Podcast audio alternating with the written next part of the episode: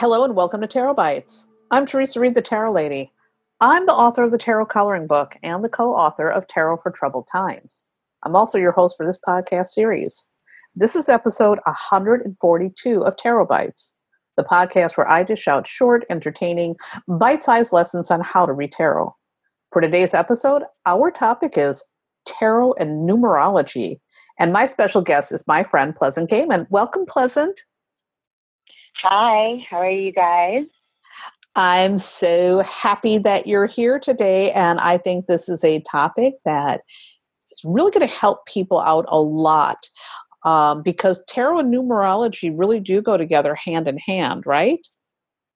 Yes, I think they really do. And um, uh, there's a, there's a, you know, you can go down like a giant Rain Man style rabbit hole about about the whole um, convergence of tarot and numerology. That that's what happened to me as a as a kid in school. I absolutely hated math. I couldn't stand it. I failed it all the way through high school. I don't know how I graduated. But as soon as I started finding out about numerology, mem- numbers became my friends. I, I just loved them. And um, I'm not a numerologist per se, but I'm obsessed with it. You know, so I like to, I, I do it all the time. Like if I see repeating numbers that has significance for me, um, you know, if I get, if I get assigned a special number for like a seat or something. So, um, when I started realizing that there was such a big correlation between numbers and tarot it just it drove me insane and i got really obsessive about it in in a fun way. So i'd like i'd like to share some of that obsession. Absolutely. You know it's interesting you say that. You know i was really good at good with math when i was young and then i took a geometry class and I failed that geometry class, and the teacher was really inappropriate. So my teacher said, "Well, I'm going to pass you anyways because you look like Chrissie Hynde. I had a little hairdo like that back in the day. and I said to him, "I said I'm never going to use this geometry anyway." And he goes, "Oh, yes, you will." And you know, the ironic thing is, I started studying astrology, which is nothing but geometry. And the next thing I know, I'm down the geometry rabbit hole. So when you talk about the numerology and math and finding your way to math through something like tarot or numerology or astrology, I can relate to that. You know, for people who are listening, can you briefly explain what numerology is, just in case there's anybody here who says, What the heck are these two women talking about? Yes, numerology is um, the science of numbers, and every number in numerology, um, it goes from one to nine, pretty much. Uh, every number has its own assigned sort of qualities or, um, you know, de- descriptive um, traits. So you can do numerology or for um, you know to figure out your your destiny, your birth number, or your birth card, which we can get into later. I know you have a segment about that in your book, um, Tarot for Troubled Times. Um, but numerology is it's it's almost like a horoscope, but using numbers. It it just mm-hmm. gives it, it gives all sorts of qualities and traits of a person or of a situation, or in in terms of what we're talking about today, of a tarot card. So um, we could we could get get on into like what some of the uh, key concepts for each number is now, if you want to. Yeah, but for, I, I, I want to get into that in one second. But I, here's one thing I want to ask you: Do you think people need to learn numerology in order to read tarot, or is this optional? I don't think they need it, but I think it will help a lot. Mm-hmm. It's um, it's uh, for me. It's I mean, I really did go down um, a Rain Man like OCD hole on numerology with um with tarot because you know every part of tarot is so connected to other parts of it and all the cards, all the symbology, all the magic, all the uh, Kabbalah correlations. I mean, every part of it is such an mm-hmm. intricately woven web that when you when you add numerology into it too, and you see how how all that fits together, it's at the same time it's absolutely mind blowing, but it's also really fascinating. So it's if anyone has time to study it, even just a little bit, it's going to add a, a, new depth and dimension to your readings. you know, and, and if you, you can just do it on a on a smaller, um, you know, less less obsessive way. You know what I mean? It just helps to understand the numbers on tarot because you'll see how all the cards fit together with each other and how the major arcana and minor arcana inter- interact or connect to each other or they kind of what I do is what I say is like they the major arcana and the minor arcana numerologically speaking kind of holla back to each other. Yeah, yeah, yeah. So I want to hear your tidbits. If you could go through some of the numbers and give us some examples. I mean, share your info, okay. share the wealth. I'm into this. I love numbers. okay. All right. So here we go. For number one, or the aces in tarot, um, ones always indicate opportunities, your ambition, new beginnings, and their cards, cards or the number of potential. Number two is all about finding your balance, unions, partnerships, any kind of relationship. It can often be about duality. And this goes for the actual number two as well as number two on any tarot card. Threes are um, speaking to groups of people, sort of expanding your horizons, your creativity, and also the realization of goals. And that can often be a collaborative realization or a collaboration. The number four is about structure, making progress, laying your foundations for the future, um, stability, and it's also a really great number for manifestation. Five are always kind of a bumpy ride. Fives are like a, a thrill ride that you you have to take your glasses off for sometimes. Mm-hmm. um, fives are like it's it's a pretty unstable number. It goes up and down a lot. Um, they usually signify changes and conflicts and uh, like the up and down rhythms uh, of our lives or of any situation. Sixes are um, a really good number for communication. This is a card of balance. It's a very solution oriented number or card Sixes usually represent some kind of healing and harmony. Um, then we go on to the number seven, which is always sort of wisdom and spiritual knowledge. This is also a number about making choices, making assessments, um, finding out more in any way, doing research or knowledge, or even like taking classes. It's a very curious number and a very spiritual number. The number eight is usually a number that speaks to leadership and business and um, somebody who's very good at like putting groups together or making arrangements for for people or situations. Um, its numbers about accomplishments. I always call it like um, an executive number because mm-hmm. I'm an eight and I and I have aspirations of executive glamour. No. Mm-hmm. Um, number nine is usually about fulfillment of something or attaining something that you need. It's a very courageous and kind of compassionate number. Uh, a lot of people think it means completion or like a full wrap up, but I think it's like that little uh, pause just before the true completion happens. It's like taking a little rest before you finish like one cycle and go into another one. Um, the number 10 is the number of completion. And if you break it down in, in numerological terms, which I'll get to in a minute, 10 becomes a 1. So 10 is a beginning and an ending. This is about seeing like results and renewal. Um, it's it's sort of a full cycle, full mm-hmm. cycle number. And so, when you talk about breaking them down for numerology, um, can you explain what that means? Yes, I will. I will. I will do. I will explain that before I get into any of the other stuff. So, if for any number in numerology, if you're trying to, what you want to do is get it down to a single digit number.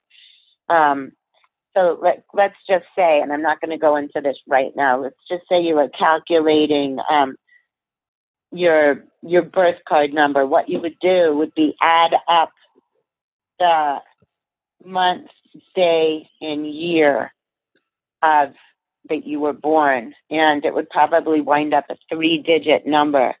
So to get it down in a um, to a numerological single-digit number, you would add all of those together and keep reducing it until you got one number.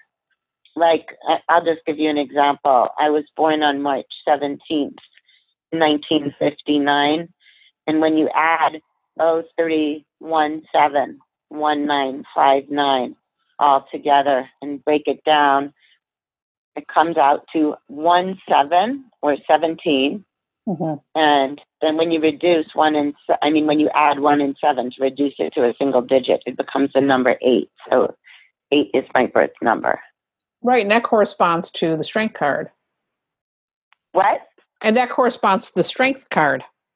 It corresponds to strength card. And then also, well, we might as well get into this right now. It corresponds to strength, but also for doing birth cards in tarot, you can also look at the, um, the, the two digits that you get before you break it down to a single digit.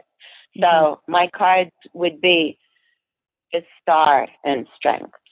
Mm-hmm. Right, right. Be numbers. Yeah. So I mean, you can you can. That's what I mean. Like this is we can go into such a rabbit. I, have taught like three hour workshops on this, so I'm going to try to try to just be as succinct as possible. right, right. So you know um, that brings down this question I have. So you know all the cards are numbered, but the fool is zero. So what do we need to know about the number zero? Well, the number zero is um, numeral in numerology and in tarot. It's kind of a number of infinity. So he kind of the fool doesn't kind of have a number. You know what I mean? I mean when you when you when you do when you're doing like basic numerology and someone who's a numerologist might have a different like you know an expert numerologist might have a different opinion on this but zeros are really nothing you know mm-hmm. they're just like they're they're the start just like the fool so when you add them like let's say if you if you you wound up getting a 10 your card would be actually number one, or mm. your your numerology would be number one because zero does not have a value. Right, that makes total sense. Um, so let me yeah, ask you but, this too. But you know what? I wanted to also say something yeah. um, since we were just talking about strength and the and um, the fool. Uh, strength is um, in some in some um, decks, you know, based on the Thoth deck, strength strength is number eleven. Right. You know, so that could also, I mean, that's the only card I think that transposes, you know, but I mean that that card also seems to work. I'm right now I'm looking for my notes of where I put that because I was just making a bunch of notes. But yeah, they've been they were tra- they were transposed. They were like eight and eleven were justice and strength, and then they got switched. Right. Yeah. But I mean, oh yeah, that's what it is. So, I mean, if you look at justice and strength, they have a bunch of the same kind of qualities. You know, you would, I mean, justice in some cases is finding balance, and strength means you're already pretty balanced. You've got, you know, you've got a really good, deep internal strength and a high emotional IQ, and you're comfortable with yourself. You know, so I, I remember being very curious about about that that one transposed card, you know. So I mean, I guess you could kind of twist it around or um, melt it a little bit to fit in, you know, in case you were using a a Thoth deck or in case you were just wondering about it if if your birth card comes out strength like mine did. So if you lay out a, a reading and let's say mm-hmm. you notice that you're getting mostly fives, do you pay attention uh-huh. to that? Is that important or oh, not? Yes. Yes. I pay attention in readings. I pay attention to a predominance of numbers in the same way that I would pay attention to a predominance of suits. Like, let's say someone had a bunch of pentacles in in their reading. This would be all about their business or their home or their financial situation off the bat, even if the cards weren't always saying that or if the question wasn't exactly about it, it would probably always boil down to that. And if somebody had a lot of fives in their reading, I would think that they, you know, they were having a very, um, very sort of up and down kind of roller coastery time going on in their life, or that, um, you know, there was a lot of changes happening for them, or, and, you know, that's not necessarily a bad thing. It's just, it means that they're in a transitional time as much as like maybe the death card would mean that they're in transition, you know, mm-hmm. Or any other of the cards. So, um, that's the other thing that I like to do in in readings is look for sequential numbers because if someone's getting, for example, like four, five, six, or you know, five, six, seven, eight, five, six, seven, eight, and you know, they're getting sequential numbers, um, especially if it's going along. Like, let's say I was using a Celtic cross, or someone wanted to use a Celtic cross if those sequential numbers started in the past and went up through, you know, or even started in the present and kept going on up all, you know, like the right hand column and, you know, through like the recent past, it shows me that that person is moving along in life, mm-hmm. you know, and that's just like, that's just, uh, uh, that's especially I use that for cards of, of the same suit, but I look at it anyway even if the cards are a different suit or a major arcana, because right. it seems like there's some kind of numerical progression. To me, it just signals that they're, you know, the person is is moving forward. I mean, and I put credence on this, but it's not like a, a huge thing. But I look at that in the same way that I would look at, um, you know, anything like it, like if there was a lot of court cards, I think, oh, there's going to be a lot of new people coming into this person's life and you know they're going to have influences on each other you know it's just something to take note of in a reading. Mm-hmm. right. And also one of the things that I, I look at too if it's mostly like low numbers that means we're at the very beginning of a situation. And if you have mostly high numbers in the reading uh, that also tells me that something's coming to a completion or it's moving you know past the beginning stages towards the completion so that's another thing that i like to pay attention to yeah, I I I was going to say that too. I love that. That's you're we are right on the same page. Uh, we're on the same thread. Uh, we love yeah. math. We're we're now, we're now math nerds because of tarot. oh my god, my math teacher in high school would never believe it. oh, I know. You know, I actually wrote to my geometry teacher uh, years later and said, "Hey, you said, you know, back in the day, I was such a wise wise ass, and I said I'd never use geometry, and you know, I use it every day in in astrology." And he actually wrote back and said he, he, was glad to hear that there was applied geometry being used out there somewhere in the world. So that's fantastic. Any um, any other thing that you think people need to know about numerology and tarot? Um, yeah, there's there's um I look for did I already say this that I look that I look for um for the just the general feeling of a reading. Like, let's say if there was a lot of, oh yeah, we did talk about that with the fives and stuff. I think, um, I think people can just like sort of use it to, um, you know, to enhance their readings. Like, like um, you can use it for, you can use numerology using the suits of tarot and the numbers to predict date and time. Um, there's lots of different uh, there's so many different like slightly different ways of doing this and everyone has their own system. But um the way that i learned it was wands equals spring or days cups equals summer or weeks pentacles equal fall or months and swords equal winter or years so if someone wanted to know when something was happening um like let's say let's say I pulled seven of wands, you know, mm-hmm. I could say that that it might be happening within a week. But if I if I pulled like seven of pentacles, it might be happening like in seven months. Um, so that's something. But like I said, so, a lot of people when they're doing that, they they transpose like either the days or the weeks and the seasons. So there's if you're going to explore that as um, a reader, like research it, you know, on Google, look at different articles about it, and um, stick to one system. Don't like don't have pentacles be like you know winter in one and fall in another or something. The numbers will uh, will always be the same, but but the other ones, you know, the the suits are not. Also, I like to um, if I'm going really crazy, and I don't usually do this with clients unless we're having, you know, a longer session. But um, I like to look up the whole value of of the tarot reading, like the tarot reading as a whole. Look at the value of it. So let's just say for like a five, a four card spread. Um, let's say we got the Hermit, which is number nine. Seven uh, Pentacles, which is number seven.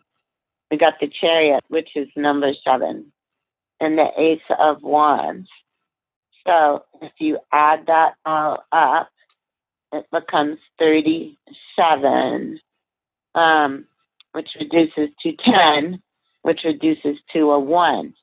So this person has an ace in their theoretical reading, but they also get um, a 1 is like it's an ace, it's a new beginning, it's a fresh start. So what it would look like in the reading was that the person was sort of ruminating um, or asking higher powers for help or seeking knowledge, you know, working with the divine, with the hermit.